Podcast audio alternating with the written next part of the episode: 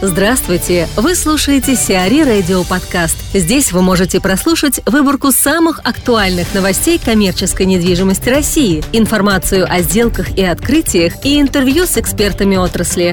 Чтобы прослушать полные выпуски программ, загрузите приложение си ар и Radio в Apple Store или на Google Play. Зарядье открыли.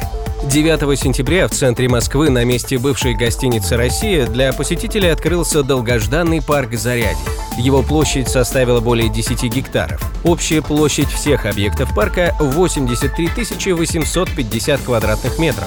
Уже работают сферический кинотеатр, где можно познакомиться с историей Москвы, подземный музей с уникальными историческими экспонатами. Со временем заработают «Флорариум» с коллекцией редких растений и «Ледяная пещера» – один из самых значимых и необычных объектов парка. Еще один знаковый объект – «Парящий мост» протяженностью двести сорок четыре целых пять десятых метра, который держится на двух опорах. Парк будет работать круглосуточно. Александр Кибовский, руководитель Департамента культуры города Москвы, рассказывает об истории создания парка «Зарядье» в рамках экскурсии по новому общественному пространству. Это не просто парк, а это настоящий культурный кластер, который сочетает в себе огромное количество не только, в общем-то, природных явлений, именно явлений, то есть это не только ландшафт, там у нас ледяная пещера, там много чего, но и огромные потенциалы творческие. Я сейчас даже не говорю о огромном концертном зале «Зарядье», который завершен строительство, мы к нему подойдем и все это сможете посмотреть. Но и, конечно же, о том, что здесь есть открытая эстрада, целых две площадки. Тут есть замечательные девочки, красивые гиды. В двух словах. Вернемся в две тысячи одиннадцатый год, когда вообще прозвучала сама эта идея, чтобы здесь появился парк. Как участник тех далеких событий могу рассказать свою историю. Дело в том, что когда мы пришли сюда, это был десятый год, ноябрь, то, конечно, возникал вопрос о градостроительном развитии центра Москвы. И Москва, конечно, ну будем откровенны, уже довольно устала от э, спазматических точечных решений. Была необходимость сделать некие системные движения. И вот тогда была поставлена мэром Москвы задача, чтобы департамент культурного наследия города Москвы, тот департамент, который отвечает за памятники, за сохранение исторической среды, чтобы он разработал градостроительные регламенты на весь центр нашей столицы. И мы эту работу провели. И когда мы ее провели, то ни один урбанист, а мы привлекали специалистов, мы привлекали э, выдающихся мастеров, корифеев отечественной архитектуры. Никто не мог сказать, а что же здесь можно вообще сделать, чтобы город не задохнулся. Потому что понятно, что участок был дорогущий. Участок стоимостью, ну, по разным оценкам, по тем деньгам, полтора миллиарда в иностранных денежных знаках. И ни у одного урбаниста, ни у одного специалиста, поверьте мне, не было даже смелости вообще сказать, а может мы не будем здесь ничего строить? И все варианты, которые здесь обсуждались, это, ну давайте, может быть, мы гостиницу поменяем на торговлю, а торговлю на жилье, а жилье на апартаменты. То есть, ну все хуже и хуже. То есть, что сюда ни воткни, не складывается вообще никак. И вот, в один прекрасный день, собрали совещание по этому вопросу и честно признались тогда мэру Москвы, что, вы знаете, Сергей Семенович, ну мы совсем разобрались по Москве, более-менее все понятно, все точки ясны. Ну, не знаем, вот здесь что не, что не вставь, все хуже. И тогда мэр говорит, а почему вы не рассматриваете вариант создания здесь, раз так люди стоят, не встает, общественного паркового пространства? Сказать, что мы обомлели с Кузьминым, это не сказать ничего, потому что это было сказано вот так вот, ну, в рабочем порядке, конструктивно, но если ничего не складывается, то, в общем, от чего здесь огороды-то городить? Мы говорим, а как парк? А как же вот эти самые там миллиарды? Вы за что отвечаете? Я говорю, ну мы за памятники отвечаем. Ну отвечайте за памятники, вы с миллиардами-то, мы тут разберемся без вас, если это надо. Я говорю, ну, Сергей Семенович, говорю, знаете, я говорю, если это вы сделаете, это будет событие, ну я не знаю, это, потому что я вот всю жизнь мечтал, чтобы вот эта архитектурная вот линия, которая здесь идет вдоль Варварки, чтобы она открылась. Потому что когда здесь была Россия, она их припечатала так вплотную, что никакого панорамного обзора не было. Я говорю, ну вы проработайте вопрос, доложите, а там уже будем разбираться. Ну и потом, я думаю, все вы знаете, когда уже была встреча с президентом Российской Федерации, был выезд Владимира Владимировича Путина сюда, и эта идея получила уже государственное окончательное решение, откровенно говоря, я понял, что мне посчастливилось присутствовать в историческом моменте. Я не знаю другого мегаполиса мира, вот я общался с коллегами из разных столиц, европейских, мировых. Я не знаю ни одной администрации, которая бы пошла на то, чтобы вот пренебрегая вот этой сиюминутной, но очень весомой коммерческой выгоды, понятно, что эти бы деньги очень прилагались бы бюджету, но мы обошлись и без них. Но, чтобы отдать территорию, вот эти драгоценные золотые метры в центре города Москвы не под застройку, а под общественное пространство и сделать здесь парк, в прямой близи с э, Московским Кремлем и Красной площадью, конечно, это, конечно, просто, товарищи, это фантастика, я вам должен сказать. Надо сказать огромное спасибо нашим руководителям, потому что это было действительно очень серьезное волевое решение, требовавшее, ну, гражданского мужества на самом деле. Понятно, что потом был, были конкурсы парковые. Парковые конкурсы были, вот первые мы проводили. Давайте посмотрим, кто что умеет, кто что хочет. Я был в членом жюри этих конкурсов. Я могу сказать, что, конечно, это просто умопомрачительно. Я в департамент культурного наследия возглавлял, и все, все, наши, все наши архитекторы, вот такие, знаете, все били себя в грудь за культурное наследие, за достояние столицы. Но как только им дали право, возможность что-то предложить, порулить, так они произошли генплан тридцать пятого года с столицей. Все еще такие башни какие-то втыкать. Либо какие-то, знаешь, такие парки а-ля, там, ну не знаю, там, знаешь, там фонтан в центре, Олейкина из косочек. Ну, то есть так все, все ненавязчиво, это, значит, так в стилистике таких вот, ну, парков, которые мы уже все такие привыкли видеть. Называется это архитекторами по-разному, вот такое скучнотеево, такое полное на самом деле. И, конечно, потребовался серьезный уже приход, когда уже пришел Сергей Олегович Кузнецов, главный архитектор города Москвы, молодой, энергичный. Он сказал: товарищи, тут, если мы этот парк хотим сделать настоящим, то это как раз в ТЛК Южноуральский, вот эти улицы Кэрролла, замечательная фраза, что чтобы стоять на месте, надо очень быстро бежать.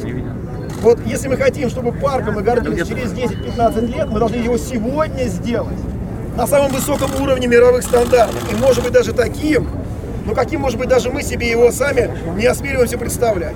И вот тогда были объявлены международные конкурсы, причем с очень серьезным э, вознаграждением. Тогда, благодаря этому, пришли все мировые, вообще крупнейшие проектные бюро, те, которые делали парки в Нью-Йорке, в Лондоне. Мы туда смотрели, с коллегами съездили, посмотрели, чтобы понимать, о чем разговаривать. И то, что вы сегодня увидите, это итог огромной работы интернациональной команды. Но в чем была проблема? Наши коллеги зарубежные, как выяснилось, не очень хорошо понимали специфику нашего климата. Сделать такой парк мы не в Бразилии с вами, дорогие друзья, и даже не в Европе с Гольфстримом. Поэтому некоторые рисовали прекрасные виды, но при простом вопросе: а зимой-то у нас что будет? А переживут ли они матушку, так сказать, русскую зиму-то? А сколько у вас зима-то? Ну, плюс четыре же, наверное, да? Как у нас, во Франции. Мы говорим: да, плюс четыре и минус двадцать пять, да, а так все хорошо. Вот. И поэтому потребовалась огромная работа, в том числе специалистов в области зоологии, биологии, специалистов в области ландшафта, чтобы адаптировать вот эти прекрасные идеи международного э, консорциума к нашей повседневной среде. И кроме того, чтобы парк можно было убирать, охранять и так далее, и так далее, и так далее. И, конечно же, ну, парк в данном случае это не просто площадка с некой географией, с неким э, перепадом высот. Тут есть удивительные аттракционы, их можно так назвать, которые посвящены не только нашему городу, но и нашей стране. И поскольку мы сейчас с вами тоже все увидим, мы сделали то, чего нет вообще нигде. Вот то, что говорят специалисты в области компьютерной графики, дизайна, э, это, конечно, полет над Москвой. Некоторые бывали за рубежом, представляете себе, что это такое, ты садишься и тебе показывают, как будто бы в режиме такого полета, как будто ты летишь над красотами. Вот тот уровень технологий, который применен здесь, еще нигде никогда не применялся. Если вы были в некоторых мировых парках, в некоторых курортных территориях, вот мы на две ступени впереди, понимаете.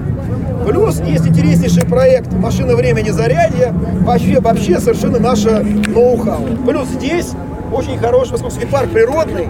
Здесь есть целый комплекс аудиторий для того, чтобы ребята могли заниматься биологическими опытами, химическими опытами. То есть, чтобы здесь еще был учебный кластер для московских школьников, посвященный вот, соответственно, тематике природы и контакта человека с ней. Кроме того, здесь же у нас запланирован интересный объект, называется Ледяная пещера, собственно говоря.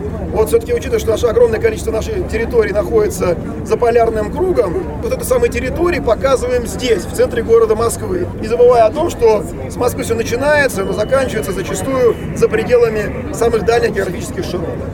То, конечно, нам очень хотелось, чтобы музеи Московского Кремля стали доступны, и это слилось в один туристический маршрут. И вот я напомню, что три года назад по инициативе Сергея Семеновича Собянина Владимир Владимирович Путин согласовал, и мы три года назад смогли открыть ворота Спасской башни, которые были закрыты семьдесят лет, и вообще никто не надеялся, что мы когда-нибудь увидим вот этот символ отгороженности власти, так сказать, от общества. Никто в это не верил. Когда я с Алексеем Леонидовичем Баталовым, который, наверное, лучше всех знает Московский Кремль, это обсуждал, говорит, я не думаю, что я доживу, честно говоря, до этого, но очень бы хотелось. И реально, когда это случилось, это было просто, на самом деле, реально восторг. То есть сегодня вы можете войти в Кутафью башню, спокойно пройтись, прогуляться по Московскому Кремлю, через Ивановскую площадь и выйти через территорию, которая раньше была закрыта. Выйти через Спасскую башню на Красную площадь и спокойно, посмотрев на Красную площадь, прийти сюда, в парк Зарядье. То есть мы сделали самый, на самом деле, перспективный туристический маршрут, который у нас будет в городе Москве, в центральной его части. И это тоже, на самом деле, элемент большой работы по Зарядью. кей ар Properties построит башню. Компания кей ар Properties в две тысячи семнадцатом году начнет строительство современного бизнес-центра класса А в деловом квартале Даниловская мануфактура. ДН Тауэр представляет собой восемнадцатиэтажные здания на первой линии Новоданиловской набережной. Общая площадь объекта составит тридцать пять тысяч четыреста квадратных метров. В рамках проекта клиенты могут арендовать или приобрести офисные блоки площадью от шестидесяти семи до тысячи пятидесяти квадратных метров. Также арендовать или приобрести можно целый этаж площадью две тысячи сто квадратных метров или несколько этажей. Инфраструктура бизнес-центра будет включать ресторан корпоративного питания, салон красоты, мини-маркет, сайкл-студию, отделение банка, а также панорамный ресторан на восемнадцатом этаже. Площадь инфраструктурных помещений составит более четырёх тысяч квадратных метров. В составе проекта также предусмотрен двухуровневый подземный паркинг на двести пять машиномест. си би ар и займется гостиничным консалтингом. Международная консалтинговая компания си би ар и открывает бизнес-линию по работе с гостиничным сегментом в рамках отдела стратегического консалтинга в Москве. Основным видом деятельности нового направления является оказание консультационных услуг в сфере гостиничной недвижимости. Гостиничное направление си би ар и возглавила Татьяна Белова на позиции заместителя директора. Татьяна имеет восьмилетний опыт в сфере гостиничного консалтинга. До прихода в си би ар и Татьяна занимала должность заместителя директора отдела гостиничного консалтинга компании джей эл эл. К команде также присоединилась Анна Тертычная на позиции старшего консультанта гостиничного консалтинга.